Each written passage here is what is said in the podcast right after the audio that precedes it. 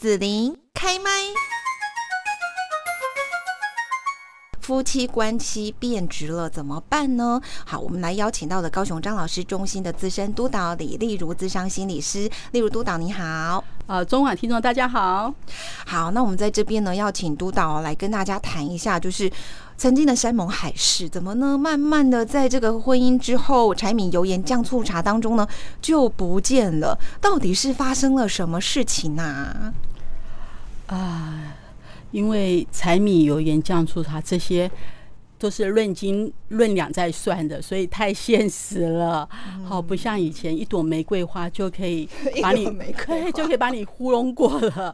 所以呢，到底在婚姻里面发生了什么事，让彼此的一些关系变了，甚至呢不再像以往那么的一个亲密，甚至不再像以往那么呃感觉到呃那么的。彼此在彼此心中那么的重要哦，所以我们应该要去慢慢去观察，到底什么事情让我们变质了。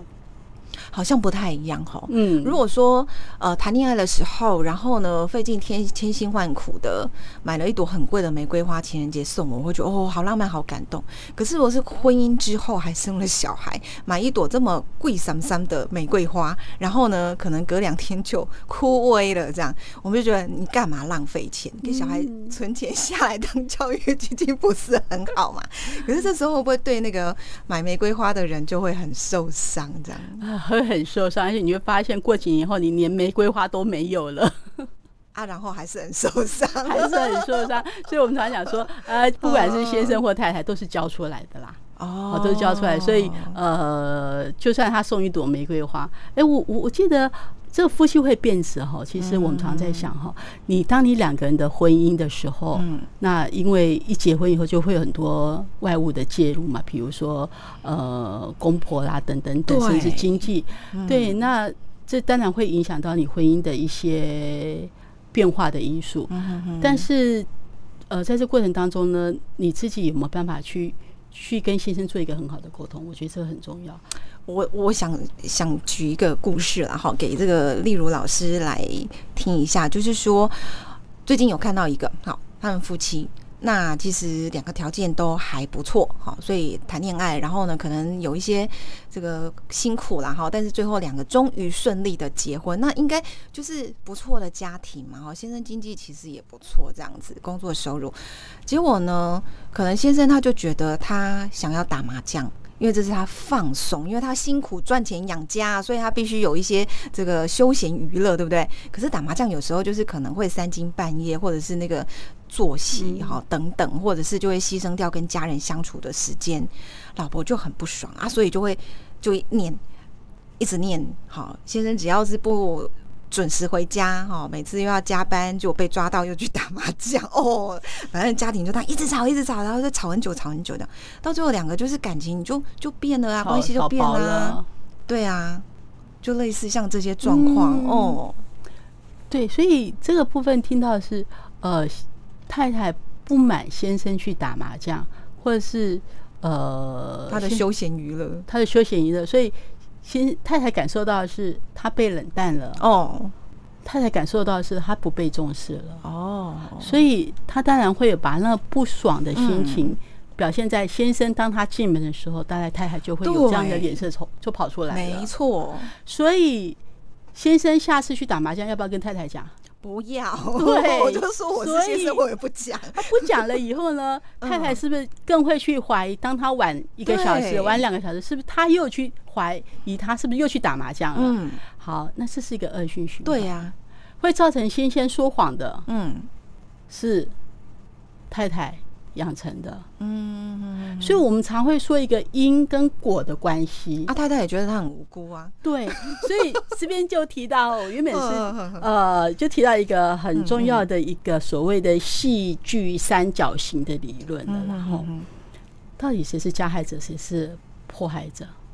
这样好像两个都是哦，对，所以我们常常讲说，其实，在婚姻过程当中呢，呃，这个因跟果呢，往往不是说只有单一一个人造成，而是两个的一个相处模式里面，其实两个常常在循环。嗯，然后关系越来越不好，对，就越来越变质不好了，对对，会变质了。嗯是那所以说我们在这样的一个婚姻关系当中，可能就要去发发觉察，督导常常讲觉察，我要觉察到说，哎，我们两个怎么会变成这样了？哈，好，然后我再举个例子，比方说，两个虽然住在一起，但是老婆哈就觉得很万谈。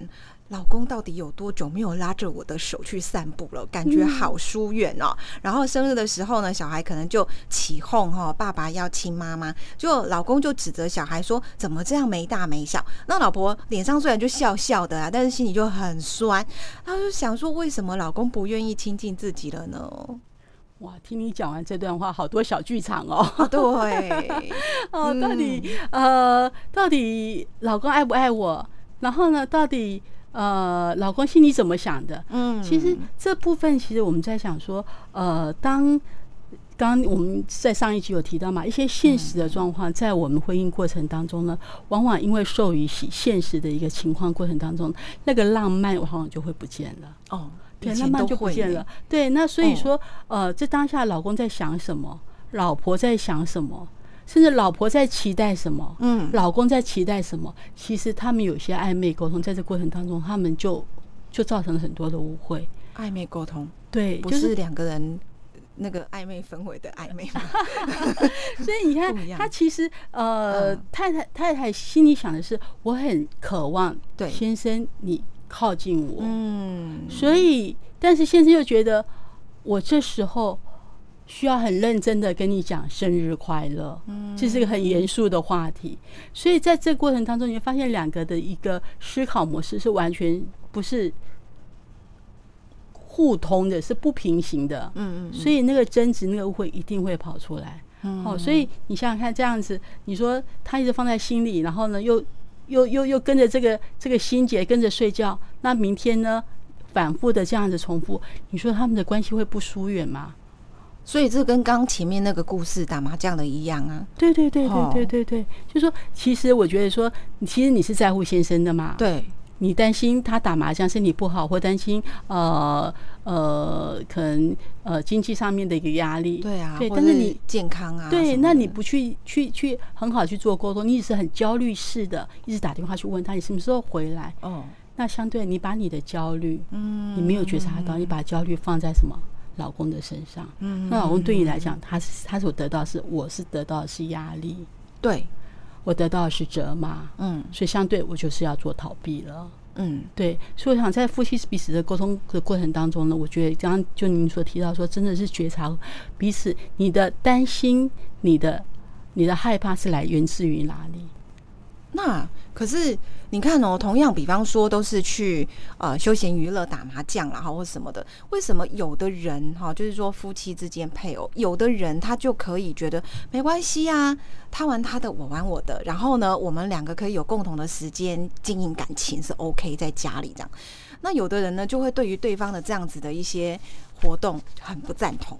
好，然后呢，就会给予一些这个压力，这样子，因为他得不到他期待的这个另外一方的温情嘛，对不对？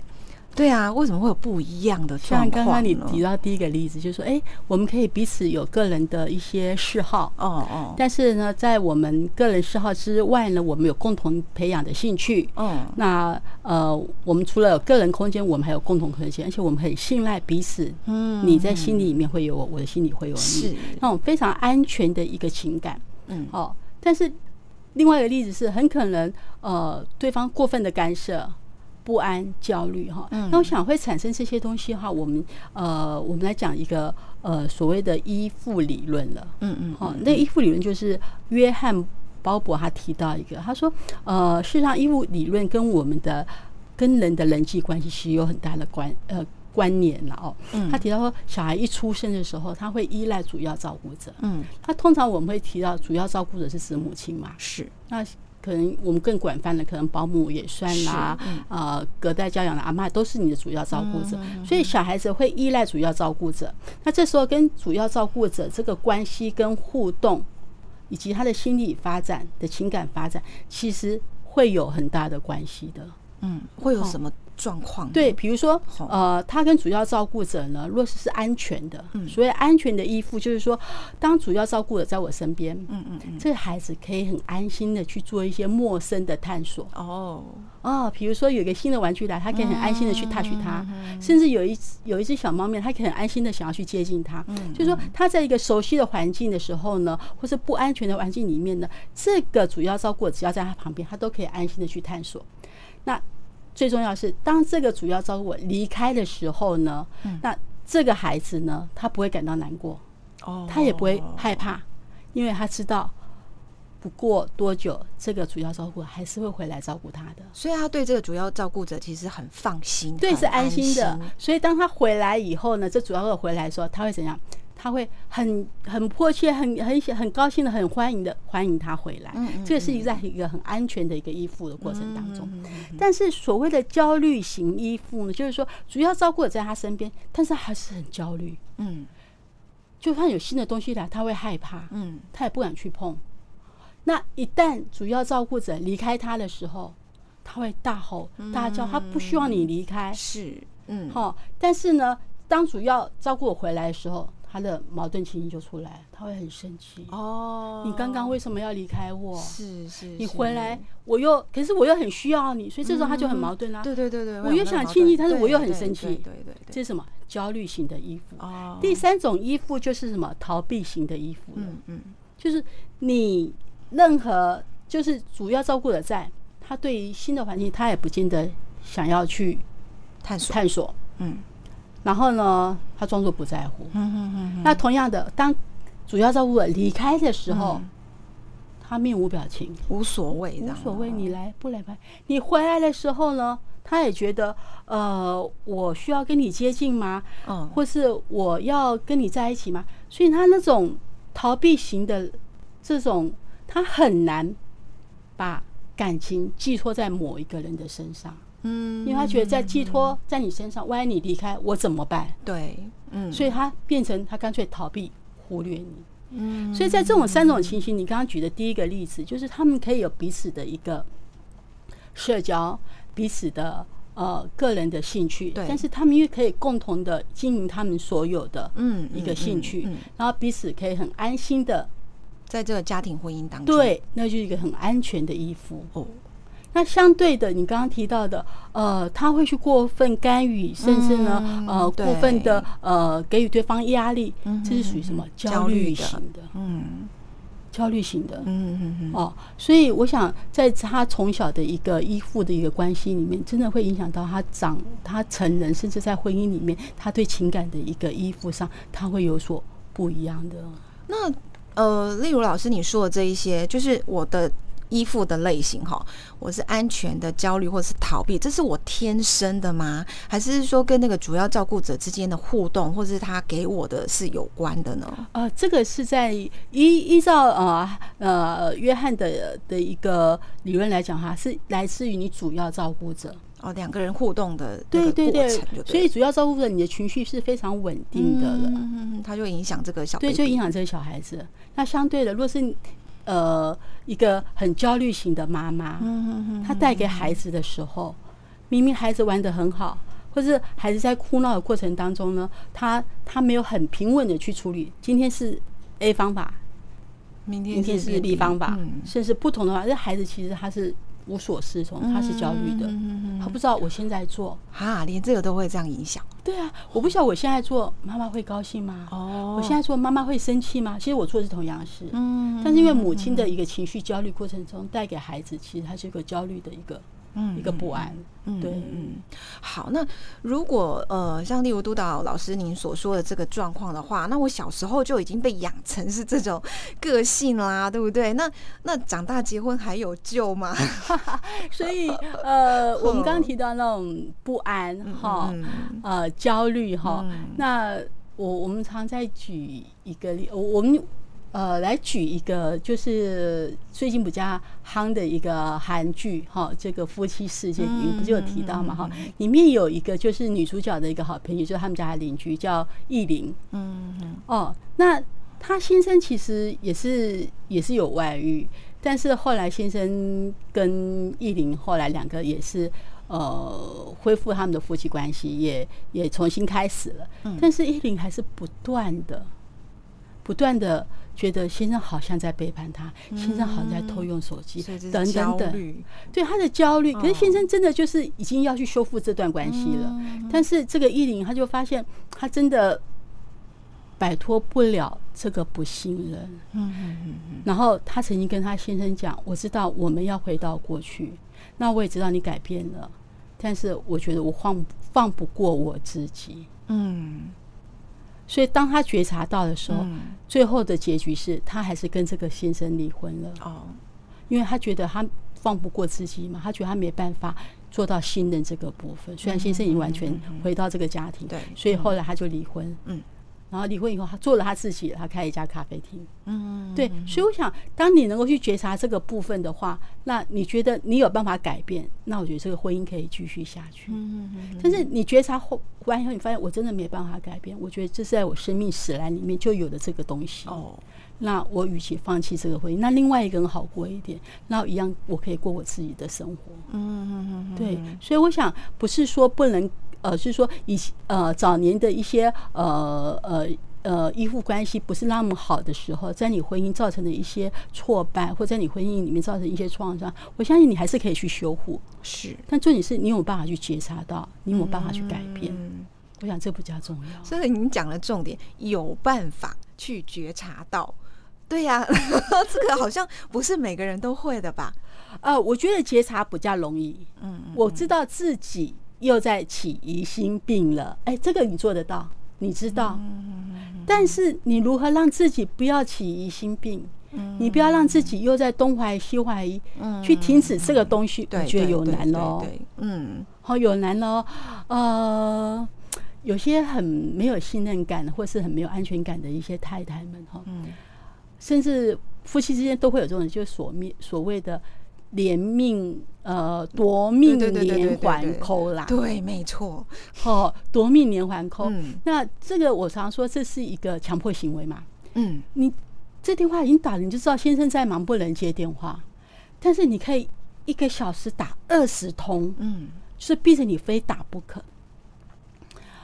呃，这里面除了焦虑以外啊、可是当他打了一个小时以后，他那一个小时的肾上腺素是非常高涨的哦，对对对，是紧绷的哦。嗯，可是你知道吗？就像坐云霄飞车哦，一直往上爬，一直往上爬。嗯，但是突然这通电话打通了，好，哎、你知道他的反应怎样？生气呀，没有，没有，他马上他就掉下来，掉下来了，哦因为他安心了，先生接他电话了。哦哦哦哦哦所以我常常说，这个是一种被制约了嘛。哦。哦，在我很紧张的时候，我会一直打电话，但是我知道，只要我打通，我心情就会变好。我要不要打？要我就一直打，一直打嘛，因为我打到最后，我就会心情就会变好。只要有人接通这个电话，我先接通，我心情就会变好。啊，问题是对方心情会很不好，对，没错，会俩攻，对，然后久了可能两个关系就直接拆掉，这对，所以这个时候打电话这人，不管是先生或太太，嗯。你有没有觉察到，你这个不信任感、你的不安全感是源自于哪里？自己啊，对，哦所以你要不要选择？我们常常讲说，你要不要选择原谅自己？原谅自己，要这个很重要哎、因为呃，若是你不去选择的话，嗯你一直去背负的这样子呃一个夺命连环扣，嗯一直去背负的这个不信任，就像我刚刚讲的那个高义林一样，嗯明明先生就已经恢复到原本的样子了，嗯但是你还是不不时的想要去看他的手机，嗯嗯嗯那这时候你是在选择什么？选择你不原谅你自己吗？嗯嗯嗯你跟自己过不去吗？嗯所以，当你觉察了，但是你愿不愿意去原谅你自己曾经这样子的一个呃一个不信任感，你有办法去选择自己去放下。若是你愿意放下的话，我相信那一切就会改变。嗯但是学学习放下又是另外一门功课了。嗯，就会蛮难的，我真觉的学习。放下一些很难的一份功课。对，不过我觉得只要自己有心愿意，而且也知道说啊，自己在这方面真的需要去做一些学习跟调整哦，都是有希望的啦。吼，好，那呃，我们在这边呢，就是要继续来请教一下例如老师哈，就是呃，如果说哈，哎，这个也是人家在问的啦，好，夫妻之间卡着很多事情哦，然后呢，老公就觉得老婆背叛自己哦，就是在一件事情之后，所以从此以后呢，只要一接近老婆，他就觉得很难过，到最后索性分房睡，免得自己又睡不好，内心又不舒服，跟老婆的关系就会越来越不好。这样子，老公也不希望说我们两个关系不好就到这里停止就好了哈，家里气氛不要再更不好，我们关系也不要再更不好了，这样可以吗？我我相信老公应该走不下去。